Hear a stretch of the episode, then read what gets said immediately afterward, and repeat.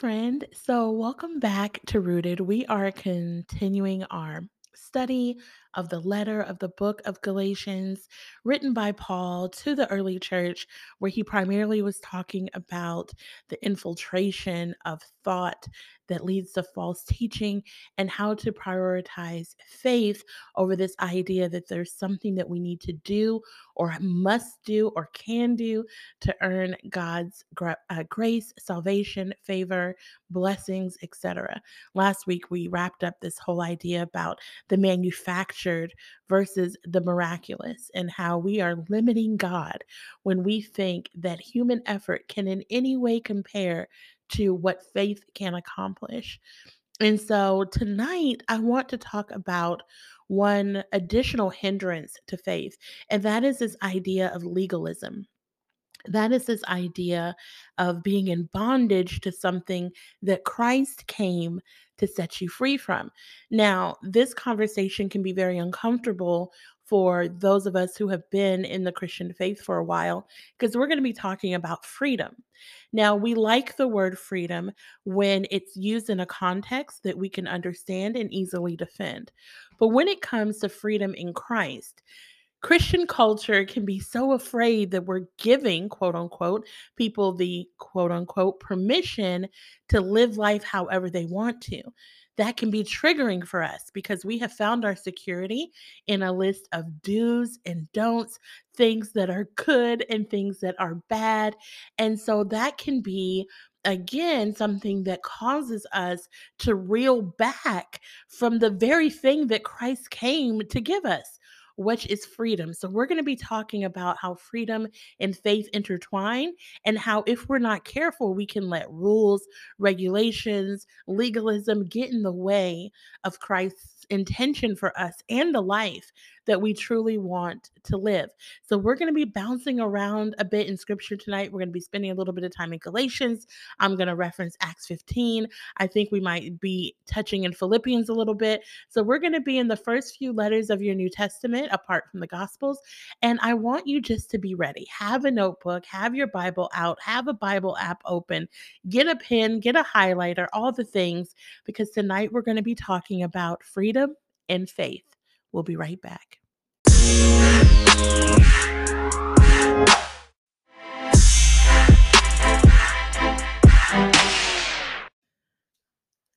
Welcome back, friends. So, we're going to jump right into it by talking about uh, freedom and faith, right? So, we are going to pick up in Galatians. I believe we are taking a portion from Galatians chapter 4, yes, verses 8 through 11. And then I want to read verse 1 from Galatians 5 to you. And so, again, that's Galatians 4, verses 8 through 11. And then we're going to pick up the first verse of Galatians 5. So Paul starts off in Galatians 4 and says, Before you Gentiles knew God, you were slaves to so called gods that do not even exist. So now that you know God, or should I say now that God knows you, why do you want to go back again and become slaves once more to the weak and useless spiritual principles of this world? You are trying to earn favor with Him, meaning God, by observing certain days or months or seasons or years. I fear for you. Perhaps all my hard work with you was for nothing. And then you have Galatians 5 1, where he says, So Christ has truly set us free. Now make sure that you stay free and don't get tied up again in slavery to the law.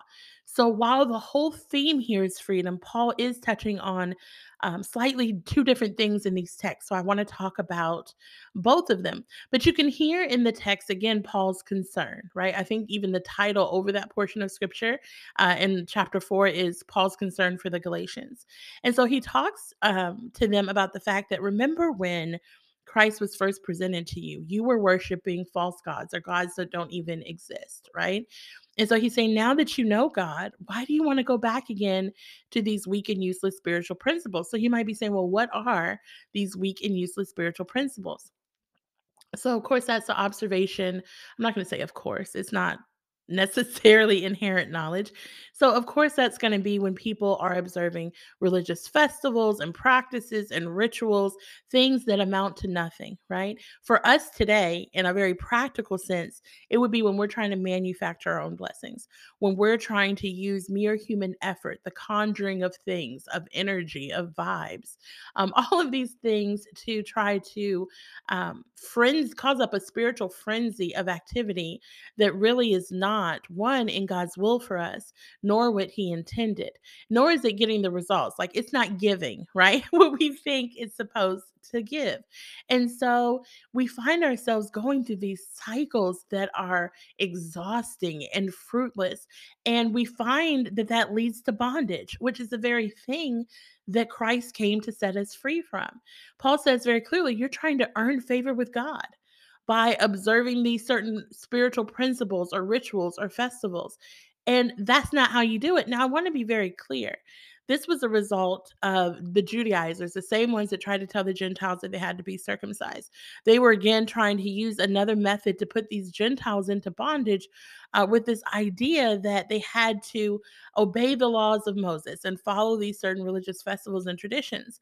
But there's nothing wrong with tradition and customs. There's nothing wrong with, you know, these religious things that we do in praise and worship and you know, certain programs and things that we follow traditionally in Christian culture.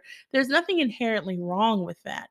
What's wrong with it is when it's put forth that those things have to be done in order for you to initiate and have although it's always god who initiates a relationship with god and or to maintain and sustain a relationship with god when tradition is swapped out for theology and we try to convince people that what it is that we prefer in our religious denominations, right? In our religious culture and our, our religious practices, when we try to make preferences take priority over faith, over uh, a sincere relationship with God, that's when it becomes a stumbling block and a trap. And that's exactly what these Judaizers were doing. So, in a study that I'm doing right now of the book of Galatians, um, and it's a study by Beth Moore, I highly, highly recommend. It's called Now That Faith Has Come, a study of Galatians by Beth Moore and her daughter, uh, Melissa Moore. They talk about a lot of these concepts. And one of the things that they talked about is that the word, the Greek word that was used for kind of false uh, brothers, has two different meanings. So the word is called pseudadelphoi. I believe I'm saying that right. Pseudadelphoi, which is translates to false brothers. And it can mean one of two things. It can mean either um, I apologize. It could mean one of two things either that they're not true brothers or believers, or that they're brothers or believers who are believing falsely. So let me explain. Do you remember when we kind of started this whole series and we were talking about false teaching? That sometimes false teaching comes about as those who are ignorant. And I don't say that in a disrespectful manner. I mean, they just don't know any better, right? Um, and they think that they have a proper interpretation of the word and they don't. And that leads to the proliferation of false teaching. Well, you have those, right?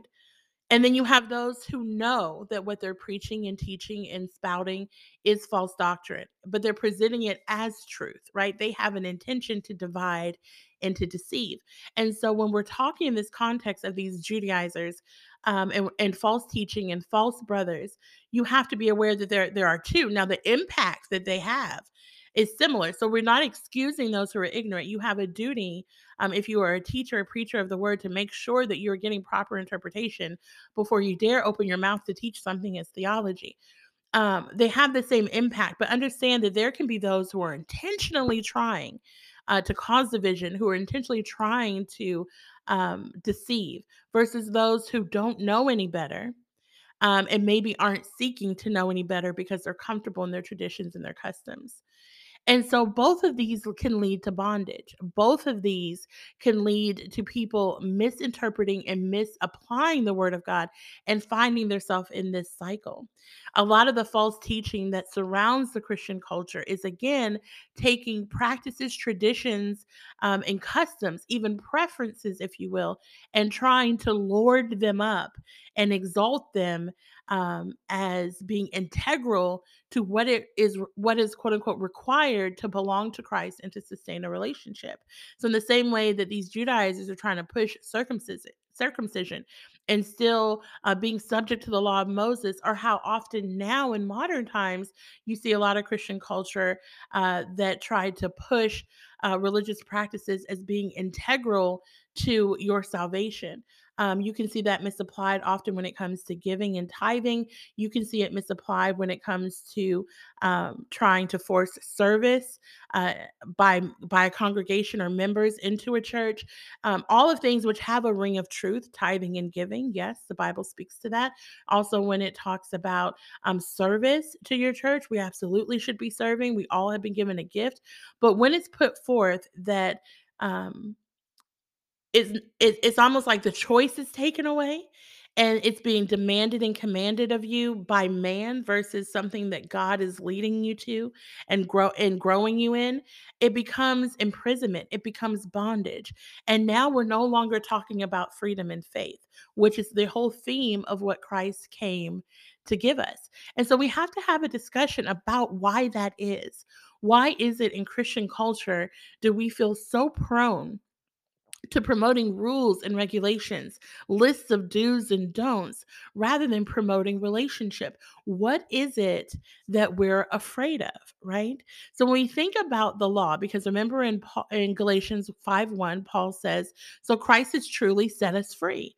Now make sure that you stay free and don't get tied up again in slavery to the law. What is he talking about? Again, don't get caught up in all of these rules and regulations, do's and don'ts, because that's not what having a relationship with Christ through faith is about. You cannot earn your way into heaven. You there's there's no good that you could do.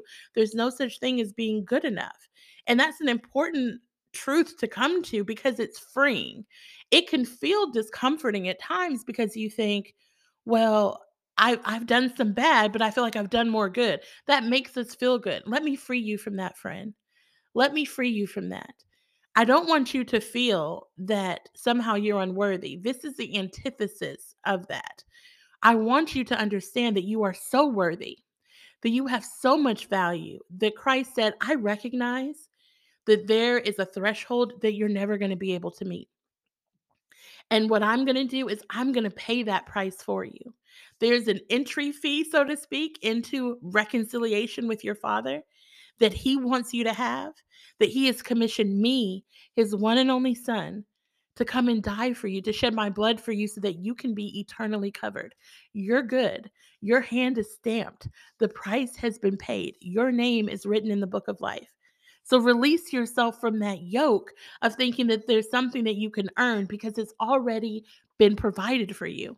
It's yours already.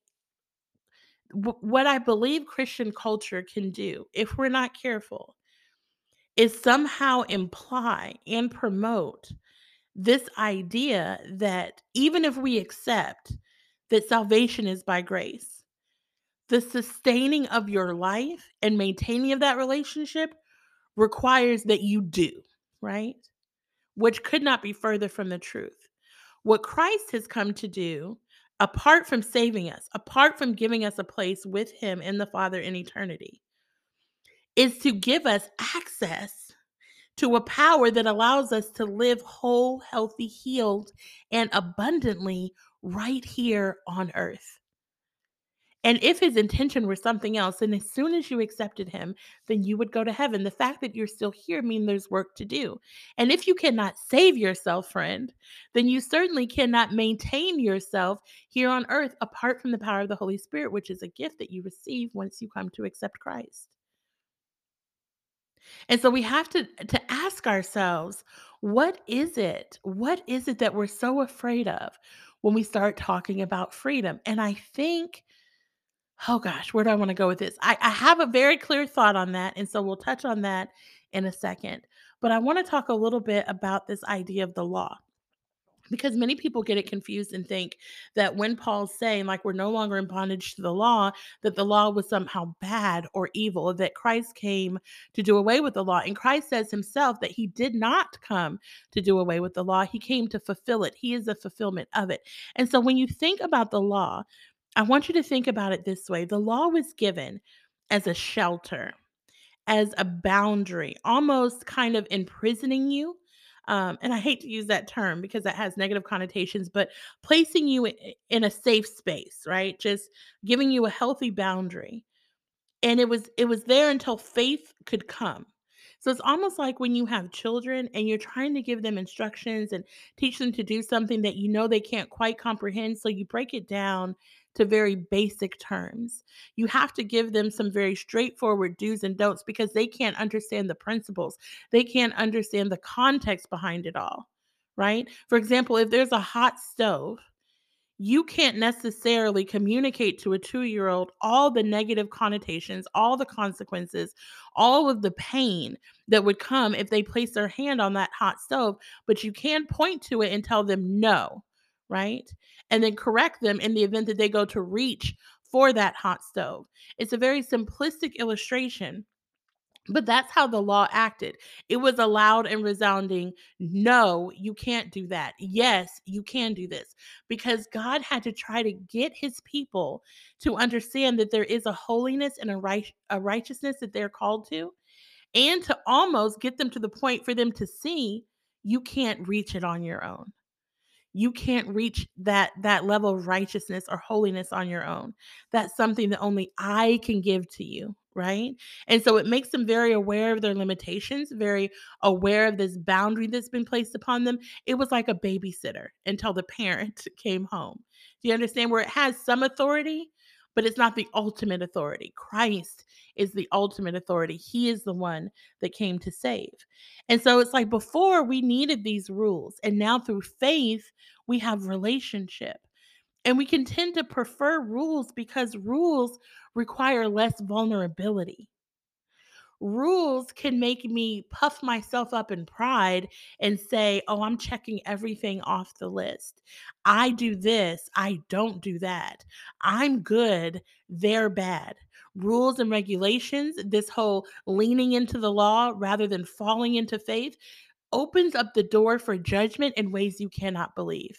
Judgment, self righteousness, condemnation, all the things that ought to have no place on a Christian or in a Christian, right? It leads us to this trap of comparison and making unfa- unfair and unsubstantiated comparisons between us and others, right? That's that's called judgment, the kind that we're called not to have.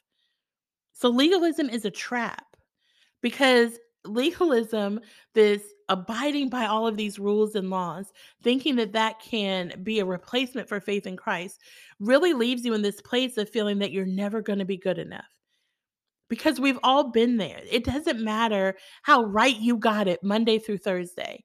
If you mess up on Friday, you don't you don't care about what happened Monday through Thursday. You feel feelings of con- condemnation, shame, guilt, exasperation, exhaustion, anger at times. Because friend, you're never going to get it right trying to follow a list of do's and don'ts. It's all about relationship. It's all about faith. Now, the other extreme, and this is the point I was getting to earlier, the reason why we can resist this idea of faith over rules and freedom over the law is because we think that then that is going to um, open the door to people doing whatever it is they want. Paul addresses this in another one of his letters uh, when he is countering this argument, like where some new believers were saying, "Oh, well, if I am a Christian and Christ died to um, forgive my sins, then it makes more sense to keep sinning because that makes the abundance of the blood even more powerful." Which is is really just an ignorant, selfish argument to continue to live the life that we want to live without any regard to the commitment that we've made to Christ. Um, and it really is almost spitting on the sacrifice that he made. And so we have to find this happy um, medium, right? This this place that says we need to define freedom. We need to define freedom for ourselves and stop taking on this world's definition of what being free means, right? We have to or we can tend to resist freedom because we make it synonymous with this world's portrayal um, of it. We think then freedom means I get to do whatever it is that I want. God knows my heart. In fact, y- yes, yes, He does. Uh, there is a Greek word, and I, I read and studied about it this weekend. I don't have it in front of me. Um, no, it's cardiognostices, cardiognostices. And it quite literally is a translation for God that means the heart knower. So, yes, he absolutely does know your heart. Him knowing your heart is not an excuse for you to be in willful, sinful rebellion against the things that he has called us to do. Real freedom in Christ says, doesn't say I can do whatever I want without regard for the consequences. Freedom in Christ says, everything is permissible for me but not everything is beneficial. And I have the wisdom, that scripture, by the way. everything is permissible for me, but not everything is beneficial. And this part is is a, a paraphrase, an add-on. Is and I have the discernment and wisdom by the Holy Spirit to know the difference. To know when yes, I have the freedom to do that and I'm prepared for the results and or consequences, positive or negative, from those actions. And also I can recognize when I could do that um, but that would not be beneficial for me in this moment. And so I choose not to. Freedom is the ability to have that choice. Bondage to sin, bondage to the law removes choice.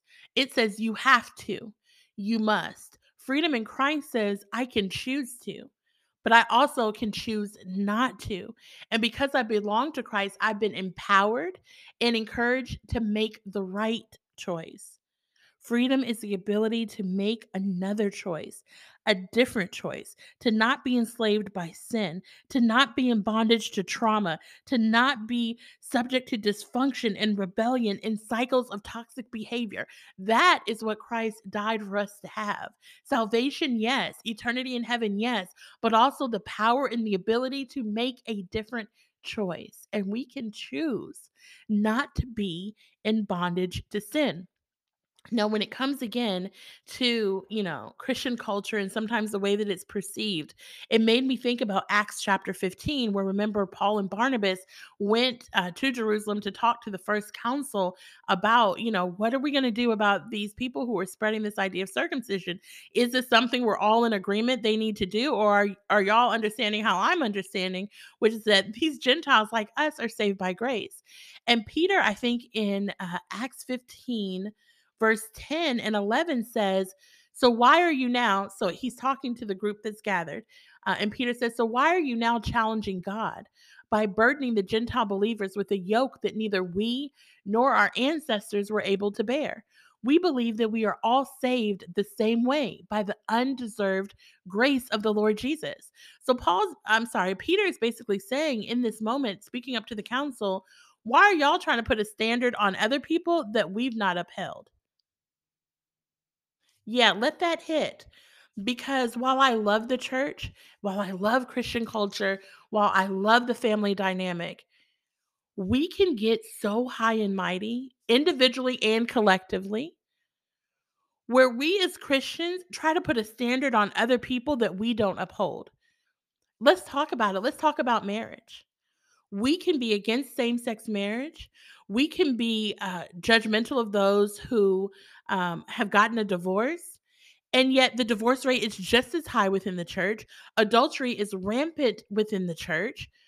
Um, and that there are hidden other sexual deviants, that things that occur within the church, which is supposed to be a safe place. Let's talk about it. Does that mean that the standard is wrong? Absolutely not. We need to prioritize marriage, God's definition of marriage. We need to also prioritize sanctity in the holiness of the bedroom, of the marital bed. We need to be against the deviance. But it's really hard. It is really hard for the world to say, yeah, I want to take on uh, what you're saying Christ is about when they see us being just as subject to sin, just as in bondage, and even more miserable because we've got this double uh, mindedness going on where we're saying one thing and living another. We have to be accountable. What Peter is saying here is we have to be accountable first. How can we be trying to put a yoke? How can we be trying to tell other people to do?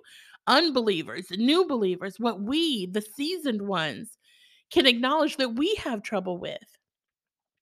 Do you understand what I'm saying? This is not this is not permission or an excuse for you to go be buck wild and say, "Well, the church isn't doing it, so I'm to do whatever." Did did you hear what I said before? Freedom in Christ is the ability to make a better choice, to choose not to give in to the flesh, the willfulness, the rebellion, to see yourself a different way. When we don't believe that we are who God says that we are, we will doubt that we can have what God says we can have. And so faith really is you honing in and submitting yourself to this idea that God loves you so much that he not only prepared a way for you to spend eternity with him, but that he has given you a means to have access to him that is unprecedented, his Holy Spirit residing on the inside of you, you being covered by the blood, having the ability to make a better choice. You don't have to do things the way your parents did them. You don't have to live like those so called friends are living. You don't have to subjugate yourself to culture and society's ideas of beauty or success. You don't even have to abide by toxic Christian culture when and where it resides. You get to make a choice, and it all happens by and through faith. It's a value issue, friend. It's a worthiness issue. You've been striving and trying to stick to this list of do's and don'ts, this checklist, because you don't think you are worth the very thing that Christ came to give. You don't think you're worth this plan that God set in place before the beginning of time, but you are. And I know that the different things that you face, your life circumstances, would try to tell you different. And that's when you have to speak back to it.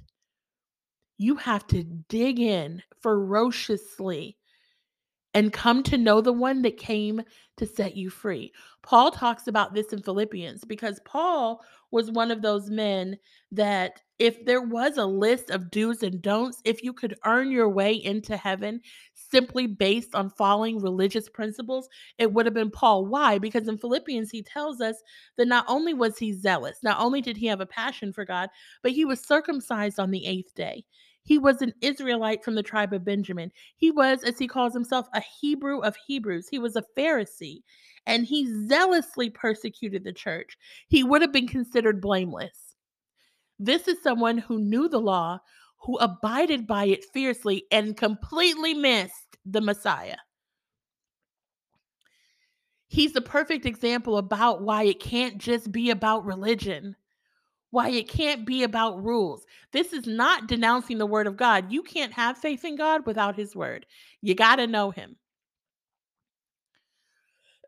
this is about the traditions and the extra things that we try to do in replacement of faith. Even Paul himself, had it not been with his encounter on the road to Damascus with Christ, Paul would still be lost. He would have known everything there is to know about God, but would not have known God. But then in Philippians, Paul himself says in 3 7 through 15, I think I'm just going to do 3, 3 7 through 9. He says, I once thought these things were valuable. He's talking about all those credentials he just listed. I once thought these things were valuable, but now I consider them worthless because of what Christ has done. Yes, everything else is worthless when compared with the infinite value of knowing Christ Jesus my Lord. For his sake, I have discarded everything else, counting it all as garbage so that I can gain Christ and become one with him. I no longer count on my own righteousness through obeying the law. Rather, I become righteous through faith in Christ. For God's way of making us right with himself depends on faith. I mean, could there be a better conclusion to this episode? I think not. I think not. Paul just wrapped it all up. All of those things that we once considered valuable, all of those things that we thought made us good enough, All of those things that we ticked off a list that we thought meant we knew God. Paul is saying, uh uh None of that replaces faith. None of us makes us none of that makes us worthy or good enough or righteous or holy enough in his sight. Faith, the thing you cannot do for yourself is the only thing that makes you acceptable in his sight. It's the thing that you can't do for yourself and the thing he came to do for you. This is not to strip you of your power and your freedom, friend. This is to give you the key to unlock it. Remember that anything that we accomplish by mere human effort is but a shadow of what is possible by faith. I love you so much. I hope you hear my heart in this message. I'm Shinia, and this is Rooted.